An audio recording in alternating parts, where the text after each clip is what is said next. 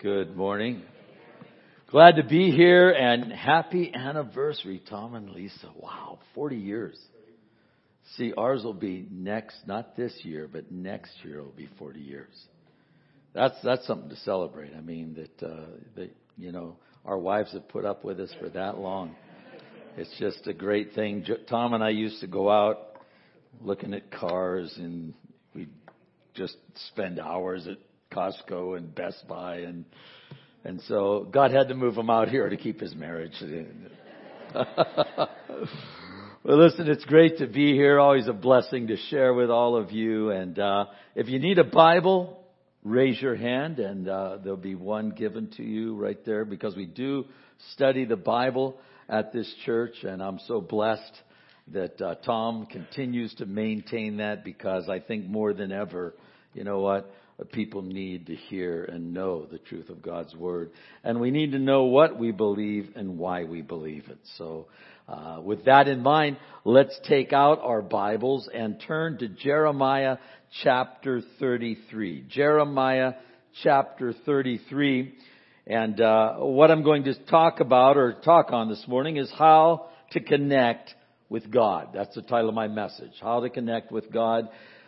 There's a lot of talk today about connection and making connection and we want to be connected. At Best Buy they have a, a connected department that's all about connecting people and uh, and listen while we uh, are connected one another. Tom was talking about earlier. Sweet fellowship, connecting with one another. Listen, the most important connection that we can make is connection with God maintain that connection and like this microphone doesn't maintain that connection so it kind of fades in and out and and and you know what?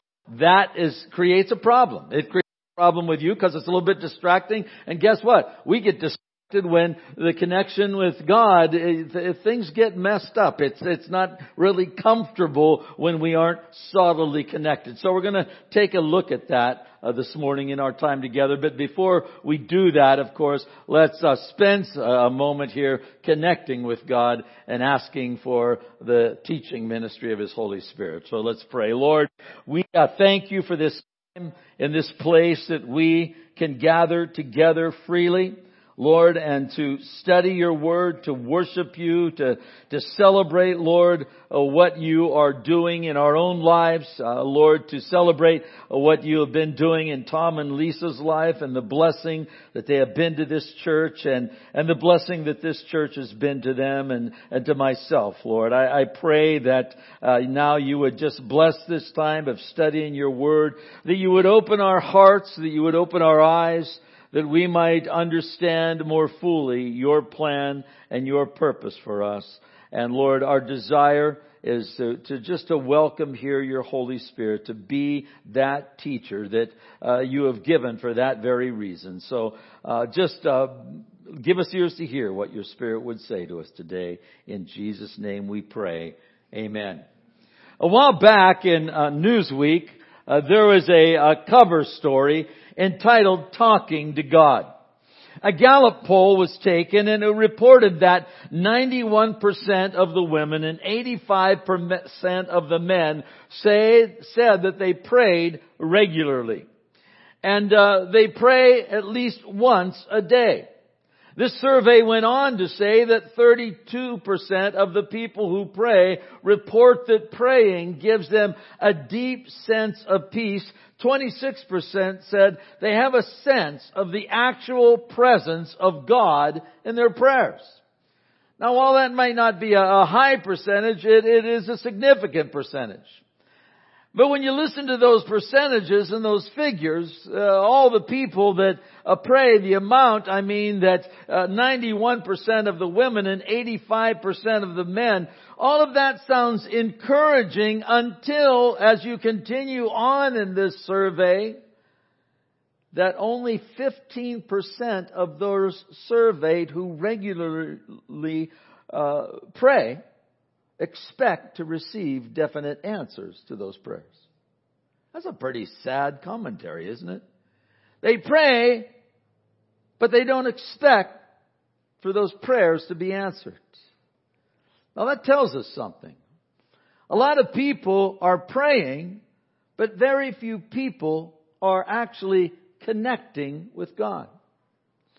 I heard a story about a Sunday school teacher uh, who, you know, the the Sunday school was uh, uh, adopting uh, some missionaries, and and they were to write letters to these foreign missionaries, and the teacher told them that these missionaries were very busy and might not have uh, time to answer their letters. So you can imagine the surprise of uh, one missionary when he received a, a letter from one of the girls in this Sunday school class that read like this: "Dear Reverend Smith." We are praying for you, but don't worry, we're not expecting an answer. Sometimes that's the way we pray.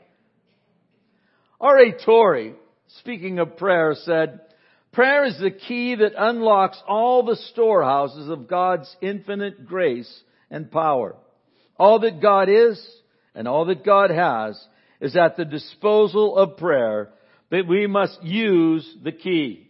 Prayer can do anything that God can do, and since God can do anything, Prayer is omnipotent, powerful, important, you see. In fact, we have greater need as a church to be taught to pray than to preach. And Tom is going to be talking about that in the coming weeks. But I, I realize, and, and, and you gotta realize with me, I, I mean, have you watched the news lately? Man, it's rough. It, it's tough. It's, it's, it's a little disheartening. It seems like everybody is bickering and, and fighting and tweeting and twittering and, and it sends me trembling. I mean, I'm going, what's going on? I, you know, and I, I think, Lord, what is the answer? And you know what, precious saints, the answer is not in politics. The answer is not in the economy. The answer is gained and attained by prayer. How desperately we need to pray. The church. If my people who are called by my name will what? Uh, campaign? No. Rememorize scripture? Good. No. If my people who are called by my name will humble themselves and pray, pray. There is a need for a rediscovery of the possibilities that have always existed when we come as a church, when we come as families, when we come personally before God in prayer. And here we receive in our text Jeremiah, tough time in the nation. They're all into idolatry. It's all kinds of weird stuff. In fact, they're about to be taken into captivity under Nebuchadnezzar. And, and Jeremiah is looking around at what's going on, a lone prophet, if you would, of God. And his heart is breaking because the people of God are forsaking God. And so he's struggling. He's in prison here.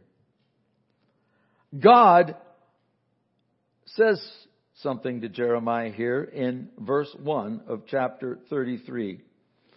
Moreover, the word of the Lord came to Jeremiah a second time. I like that. You know what's great about God? Is He doesn't just say something once. He loves us. He doesn't mind repeating it uh, especially when it's something as significant as this. He says, Jeremiah, uh, listen, I, I want to talk to you again. We, we get the situation that Jeremiah was in, and this, uh, when the word of the Lord came to him, he was still shut up in the court of the prison. You, you feel that way? You feel shut up. You feel like you can't break free. You feel like uh, you're confined and, and, and man, things are closing in on you. You feel imprisoned by the problems that we are facing. You see, Jeremiah shut up in the court of the prison. What's the Lord say to Jeremiah? Who's struggling? who no doubt is discouraged and disheartened by all that he is going through. We read here God's Word, and here it is, verse 2. Thus says the Lord who made it, the Lord who formed it to establish it. The Lord is his name. Call to me, and I will answer you, and show you great and mighty things which you do not know. I find in these verses here a, a theology of kneeology that we need desperately. I find here a, a, comprehensive theology of the most powerful force in the universe that is available to you and me through prayer. You see, what do we have here? I want you to note four things in our time together. So if you want to sleep, just when I say number four, it's time to wake up because it's almost over. If you're taking note, God speaks to Jeremiah here. And first of all, he issues to this struggling prophet. He issues to us in issuing this to him, a struggling people. Uh, first of all, word number one, an invitation. Thus says the Lord who made it, the Lord who formed it, the Lord who established it, call to me. Call to me. Cry out to the Lord. He gives us an invitation. Now, an invitation is not too meaningful if the person who is issuing the invitation doesn't have the authority or the ability to make uh, happen what needs to happen as a result. In other words, you know, if, uh, for example, let's say uh, uh, you were asking me, uh, you know, hey, listen, or I, I say to you rather, hey, listen, uh, if you need your house painted or some uh, framing done, uh, go ahead and call me. Invite me over. Uh, listen, I uh, issuing that uh, word to you. Well, I I'm lousy at painting. I don't think I've ever painted anything uh, except for maybe finger paints when I was a kid. And as far as framing a house goes, I grew up in the bakery. Uh, I have no ability to frame anything. So what good would I be to you if you invited me?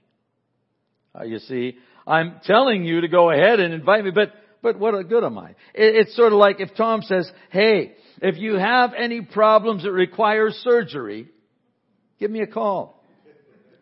I'll bring my, you know, brand new knife set over. I've watched Grey's Anatomy. I've watched The House a lot and a few episodes of ER. And I think I may be able to kind of, uh, you know, hook you up and take care of what ails you.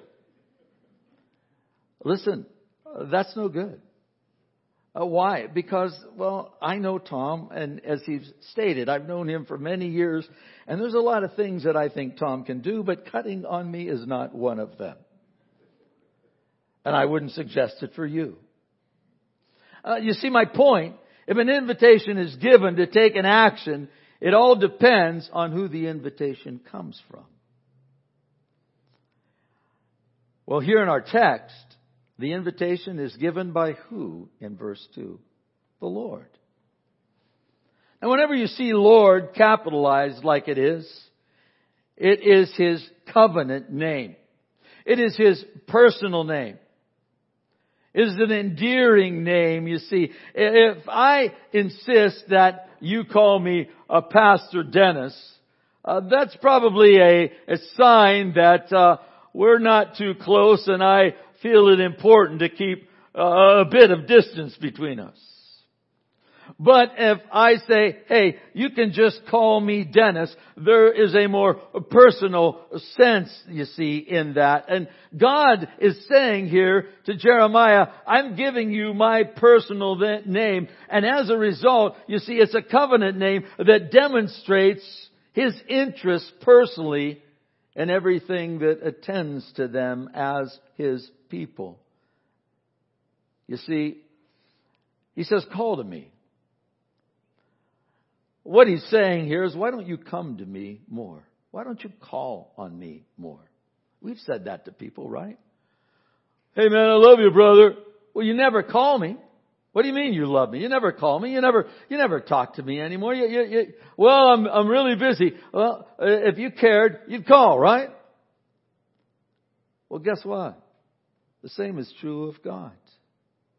So many times when we have trouble on our jobs, when we go, you know, we'll go to a fellow worker, go to the shop steward and, uh, you know, and uh, we'll go talk to another brother or sister in the Lord and God saying, uh, I'm, I'm I'm right here. Why am I last in line? The people that you talk to when you got troubles. You see, if you're having problems in your family, you go to your spouse and, and talk about it and, and sometimes you'll say, what are we doing wrong with these children? God is saying, hey, hey, hey, hey, you want to know?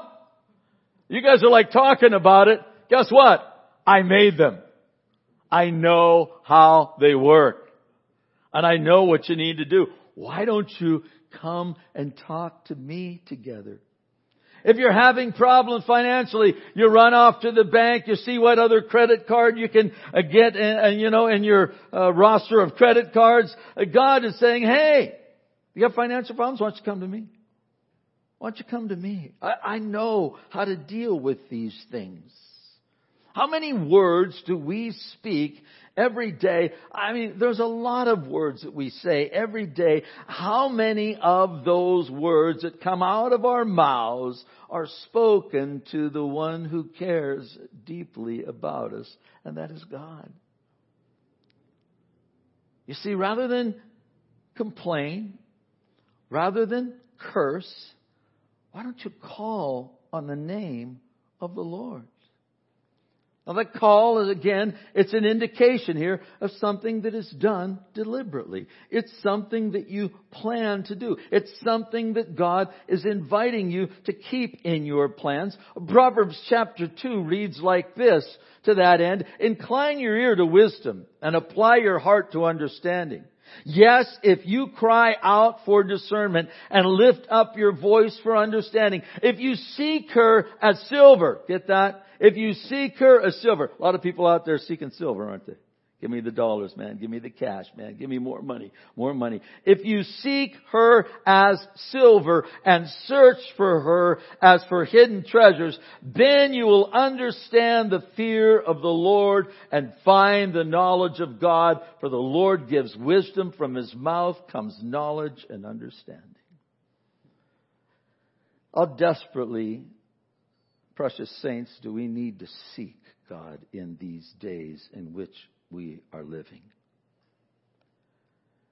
We need to see that God responds when He sees and He senses a passion, when He hears a pointed request and, and just a persistent request to Him. He loves to hear from His kids. He loves for us to come to Him. I, you know, something about uh, parenting is great, grandparenting is better. And I'll tell you why.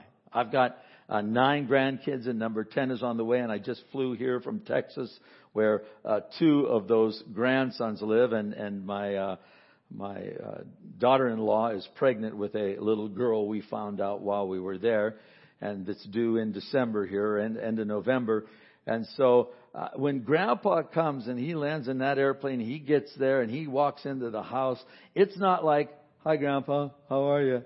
It's like, it's like, Papa, boom, and they're on me. And, and, and Papa, Papa, and they want to talk to me, and they want to sit across from me, and they want to sit next to me, and they want to be with me. And when Papa leaves, they want Papa, they want to go with Papa. Can we ride with Papa? You know, you know what, you know what that feels like? I feel loved.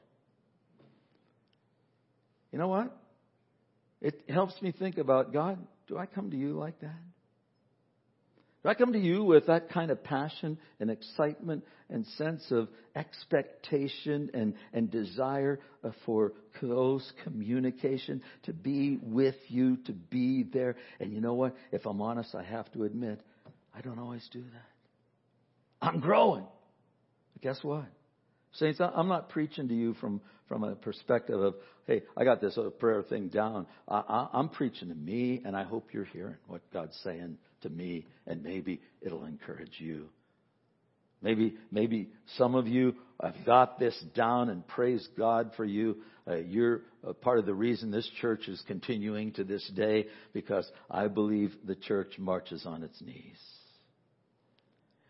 You say, well, that's great, Pastor, and uh, um, uh, but what what if I do this and I start to pray like this and I'm passionate and I'm in it and I'm not, when I'm talking about passion, I'm not talking about volume. Some people think passion is equal to volume. Pray like this and God hears you. If you just pray, Lord, just, you know, have you heard this? Have you ever had somebody pray for cancer one way and they pray for a headache another way? When they pray for cancer, oh God has got incurable cancer, Lord, right now, I just pray. But if, Lord, just touch this headache. Like, like it's a big deal for cancer for God and a headache is like, uh, you know, nothing, nothing big. Listen, cancer is just as easy for God to deal with as a headache. So it's not volume that I'm talking about that is being referred to here. It's persistence and passion in prayer. So you get with it. You go, okay, pastor, uh, I'm going to do that. Or, or perhaps you say, well, I've done that, but what if God doesn't respond? Well, I'm glad you asked. Because Jeremiah hear God's word to him. You see, God was thinking maybe Jeremiah was feeling kind of this way. And so he says, call to me and, what's he say next? I will answer. First word is invitation. Second word, insurance. Uh, you know, we've got insurance policies. Uh, we are paying a lot of money for insurance policies. They provide uh, security. Uh, but can I suggest to you that the greatest insurance policy you can ever have is right here. God says, you call me and guess what? You're not going to get voicemail. Uh, you're, you're not going to get an answering machine. Uh, you call me, you're not going to get, you know, a, a, a hang up, a decline. You call me, and guess what I'm going to do? I will answer you. No ifs, no ands, no buts about that. Of Titus in chapter 1, verse 1, we read, Paul, a bondservant of God and an apostle of Jesus Christ, according to the faith of God's elect and the acknowledgement of the truth which accords with godliness in hope of eternal life, which God, listen, who cannot lie, promised before time began. Hey, guess what? When God says, you call me and I will answer, that is not a God who does not lie. It is a God who cannot lie. Something God cannot do is what? Lie. If God says, I will answer, He's not lying. Okay? That's, that's a fact. He, he is not lying. He can't lie. And with that in mind, when God says, I will answer, you say, well, I know that God can answer, Pastor. That's not my problem. But will He do it or will He just put me off? Like sometimes parents can do to their children. We'll go. We'll go. When are we going to go? We'll go. Today, we'll go. Eventually, we'll go. Or, or, we promise this weekend we're going to do this. And we make promises to our children and then things happen that are beyond our control, circumstances come up. We have every intention of, of going there and, and doing what we said, but things fall apart and circumstances happen and, and we are unable then to keep our promise. But God is not like that. He not only will keep His promises, but He will do so, and I like what uh, James MacDonald says. He says, refers, uh, says this regularly. He will do it with His feet up. God is not in heaven going like, man, we got to get this thing under control. We got to deal with this man. God, God, hey, He is not panicked. He, he knows Trump's in office. He, he knows what's going on in California. He, he, he knows what, what is happening in, in the various uh, national scenes. And, and God is not like going, whoa, this is radical. check that out, angels. These dudes are, you know, this is, I didn't know, I didn't know this was going to happen. No, God, God does not live in that place. God can keep and will keep His promises. And listen, it's no problem for him, whatever your problem is. You read the chapter preceding this chapter, chapter 32. There is a couple times that God reminds Jeremiah in the midst of this idolatrous state and these people have forsaken God. In the midst of this, he says, there's nothing too hard for me to do. He reminds them. He reminds me in you. He's not bothered. He's not too busy or burdened. He's able to keep his promises. His power and ability are limitless. And so when God says, I will answer you, it's not like he is saying, well, I intended to, but I just didn't get around to it today. God will answer. Isaiah chapter 46, you can write this down, verse 11. Indeed, I have spoken it. I will also bring it to pass. I have purposed it. I will also do it. New Living Translation. I've said it, I'll do it, and I will. I like that. Just, just very simple. I said it, I'll do it, and I will. It's, it's going to happen. He is able. There is nothing too hard for him to do. First John 1 verse, uh, chap, verse, uh, number 13. I write this to you who believe in the Son of God so that you may know that you have eternal life. And we can be confident that He will listen to us whenever we ask Him for anything in line with His will. And if we know He is listening when we make our requests, we can be sure that He will give us what we ask for. That's God's Word. You got God's Word that He will answer. So there's invitation, uh, uh, you know, then there's uh, insurance, insurance. And so you say, well, if you're praying for God's will, He's going to answer that prayer. There's no question about it. But sometimes we can get discouraged on our end. So what's the next thing? This brings us to our third word, inspiration, motivation, if you would. You see, sometimes we get kind of apathetic and lazy and Maybe when we don't see things happening as quickly as we'd like them to happen, you see, we kind of back off. And we're wondering why we're not experiencing just God working and moving in amazing and miraculous ways in our lives. Well, note this here brings us to our third this this third word. He says here, "Call to me, and I will answer you." And then listen to this. Here's some motivation for you. Here's some inspiration for, for you in your prayer life. He says, and I will show you great and mighty things which you do not know. You catch that?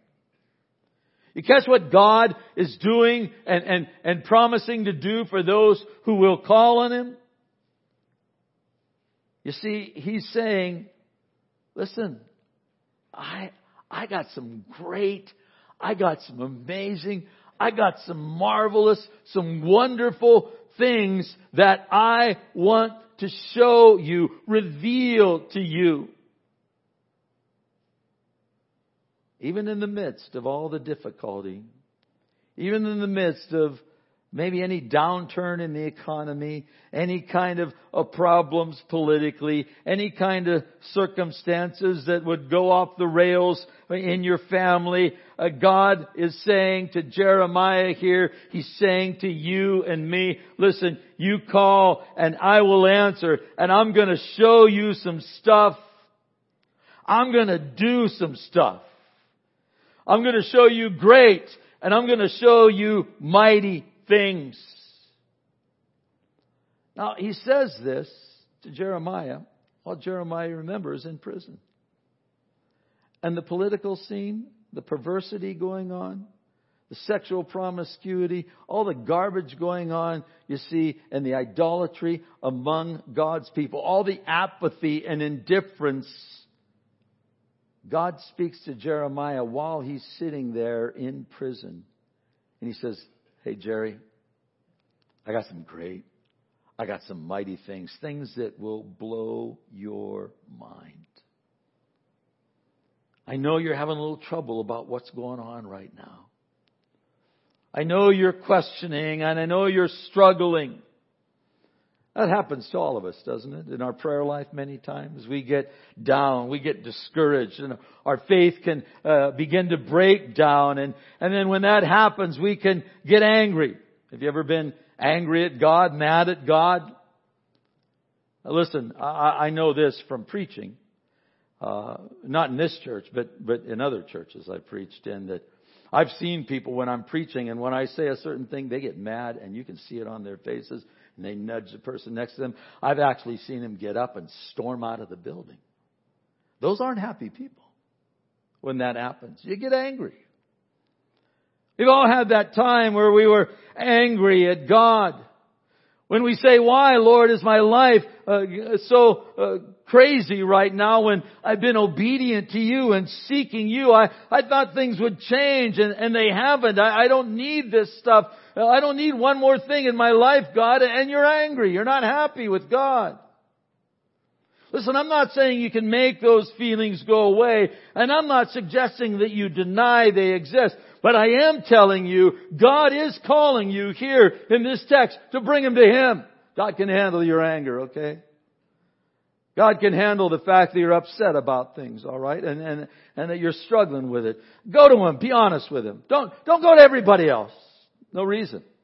Go to the one who can deal with it. Go to the, go to God. I mean, you look at the Psalms.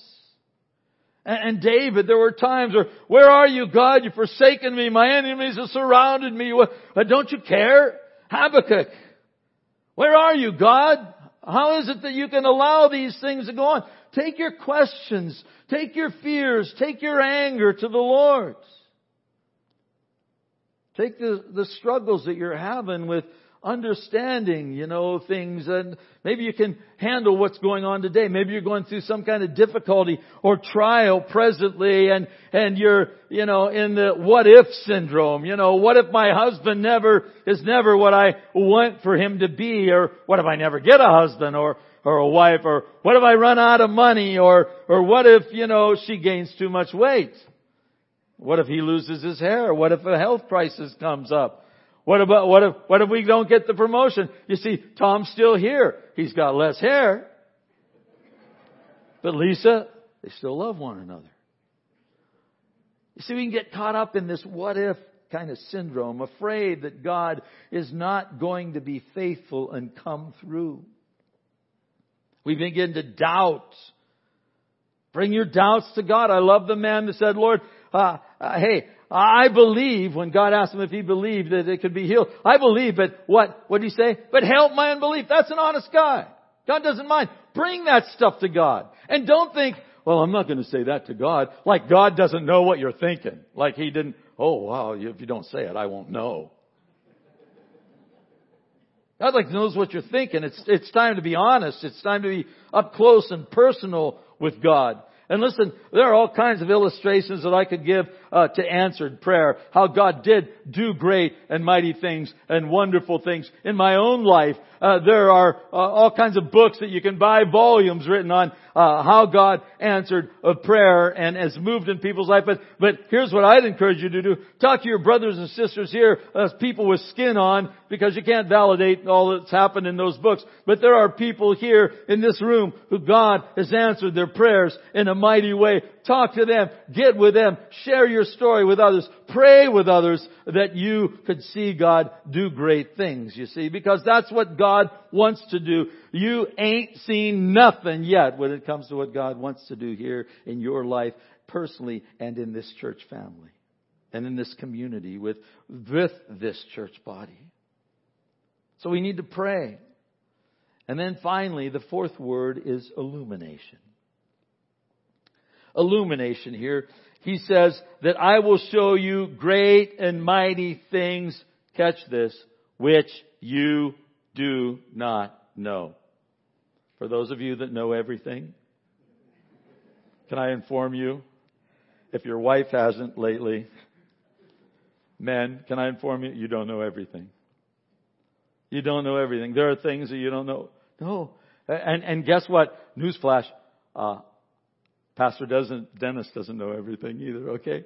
Uh, Pastor Tom doesn't know everything. When, when people come up to me, why would God allow this? When I was a younger pastor, I used to say, well, maybe it's this and maybe I make up whatever scenarios because it really could have been some of those things. You know what? Today I've learned just simply to say, I don't know.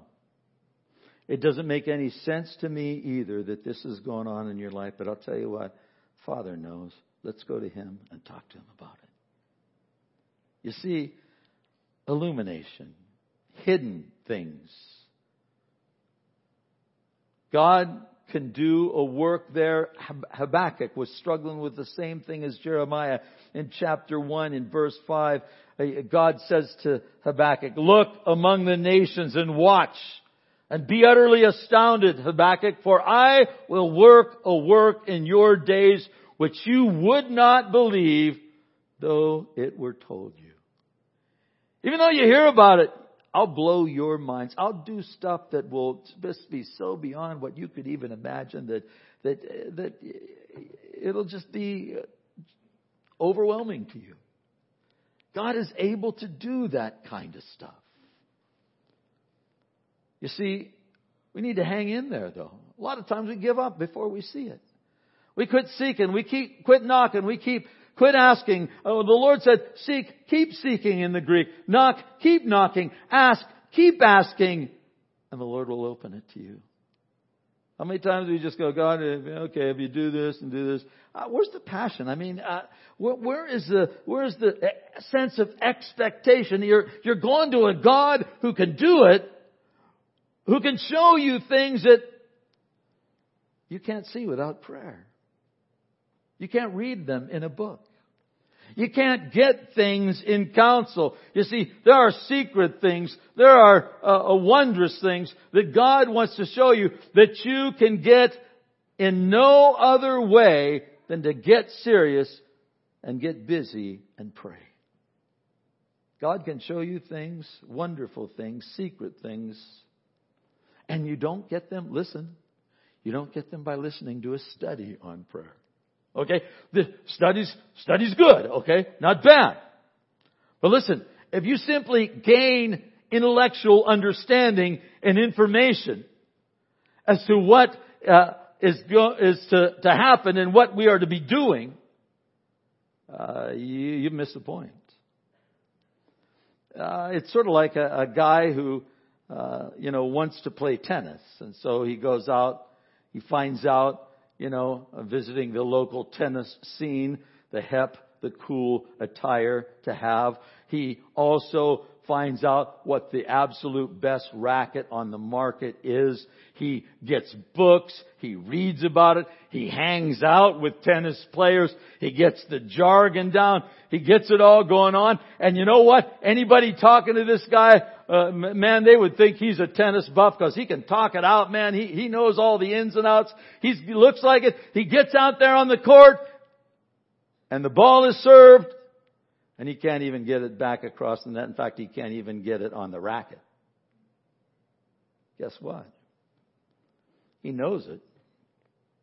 He even understands it. But he's not practicing it. The practice of prayer. I'm encouraged. Tom said 27 guys out to pray. If a work is going to happen, you get 27 men out to pray. Man, uh, listen, they turn the whole world upside down with 12 disciples. We, we're, we're going to see something happen here in an even greater way than you've seen previously if that's going on. And that is my exhortation to the re- remainder of this body. Listen, you don't have to be at that men's study to pray. I hope that you will come out. There's something about the church praying together that's important where we gather for that very purpose of praying together as a church. But we ought to be those who are praying without ceasing. You see, that's what Paul talks about. And Jesus told the disciples in the last days that men ought always to pray and not to faint. In these days in which we are living, God is pointing there to the need to be in a con- constant uh, just communication with God. There's so much that God wants to do in your life, in the life of your family, in the life of the church body, in this community, in this nation, you see, in the world. But He's hindered many times because of our haughty thinking. We think that we know. When what we really need to do is go to Him and say, God, show me. Show me, direct me, guide me. You see, the greatest knowledge that we can possess comes through prayer. Because the reality is the greatest knowledge a person can ever have, and I get this question all the time as a pastor. Pastor, what's God's will for my life? Gee, I wish I knew. I'm still, still working on mine. But I'll pray with you. See what's God's will for your life. You'll never know what God's will for your life is unless you pray.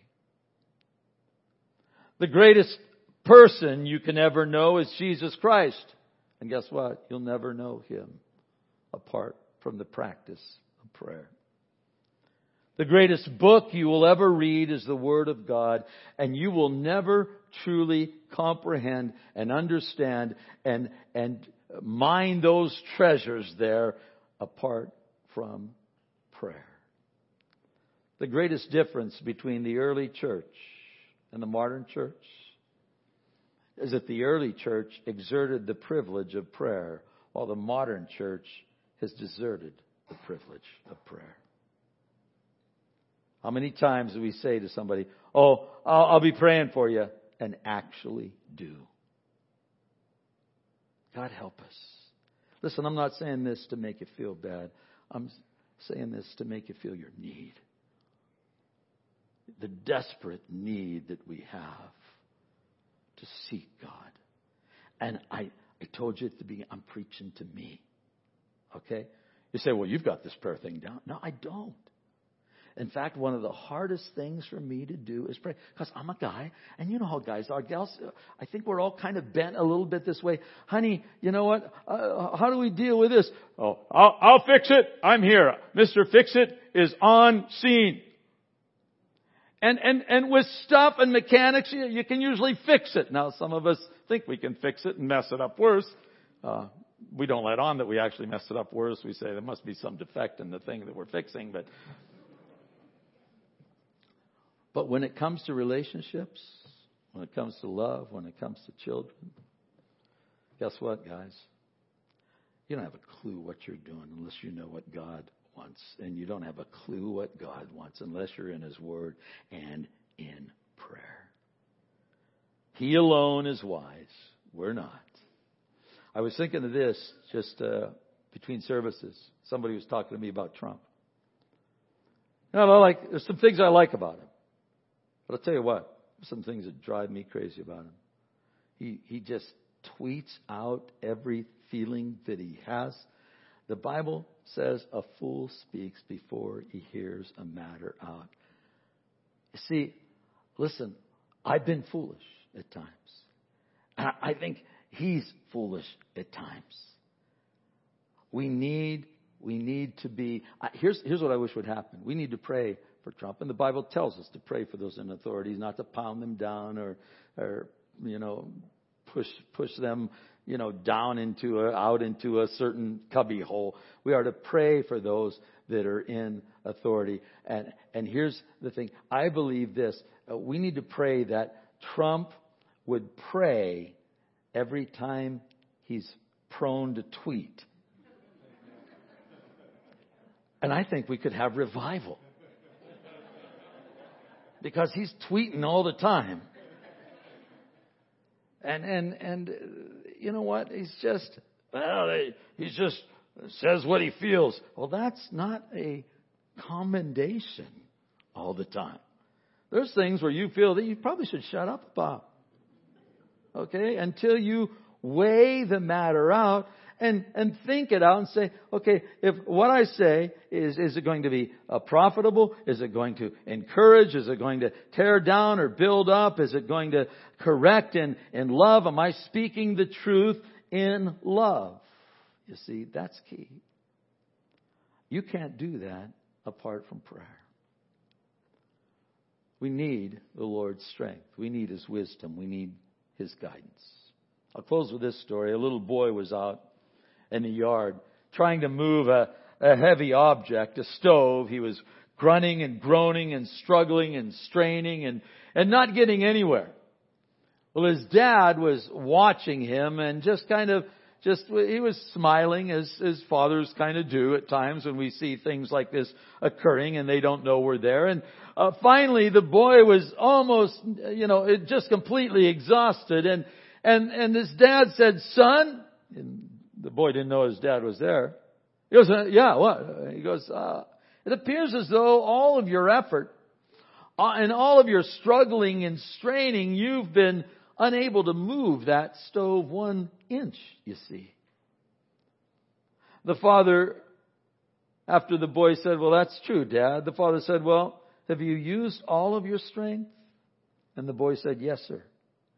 And the dad said, No, you haven't, for you're my child and you haven't asked me yet. You see, how many times is that us with the Lord? We go to everywhere, to everyone else. We struggle in our own effort, in our own strength, trying to figure it out, harried and hassled and harassed and harassing others that aren't harried and hassled like we are. How can you be at peace when I'm in turmoil? Let's ask, let's ask uh, Martha uh, and Mary. Remember Mary? Where was she? Sitting at the feet of Jesus, just spending time with him. It takes away the, the harriedness and the hassle, and, and you can be at peace because you know you rest in the power of the Creator and the loving arms of God. May God help us to be those who make prayer a priority. And, and you know what? It's my prayer as you walk out of here today that you, don't get good at this praying thing without practicing. So, so, so make a commitment to practice. Husbands, pray with your wives. Wives, make sure you help them, remind them to pray. Well, why do I have to remind them? Just do it. Just don't, don't wish, well, I wish he wouldn't, I wish he'd do it. Okay, he should, and I'm not suggesting that he shouldn't. Okay, man, I'm not letting you off the hook. But let's, let's, whatever we got to do, let's, let's get praying together as couples. Let's get praying together as families. Let's, let's make it a practice. Let's, let's make it a, unless you are in an extreme hurry, if somebody says, uh, hey, hey, pray for me, I'm going, I'm going on this interview. Hey, let's, let's pray right now. Let's just stop. Stop and pray with them right there and right then. You see, that's a demonstration that you believe in the power of prayer and it will encourage them. And guess what? God says, You call on my name and I will answer. And paraphrase Dennis Davenport version, and blow your minds. Let's pray. Father, we thank you, Lord, for your word. We thank you for the uh, ministry of your Holy Spirit to uh, speak to our hearts, Lord. And I pray, Lord, that today as we have uh, studied this topic of prayer. How important it is for us, Lord, as, as, as believers, as your children, not just to, to know these things. Uh, your word says that if we know these things, happy are we, blessed are we if we do these things.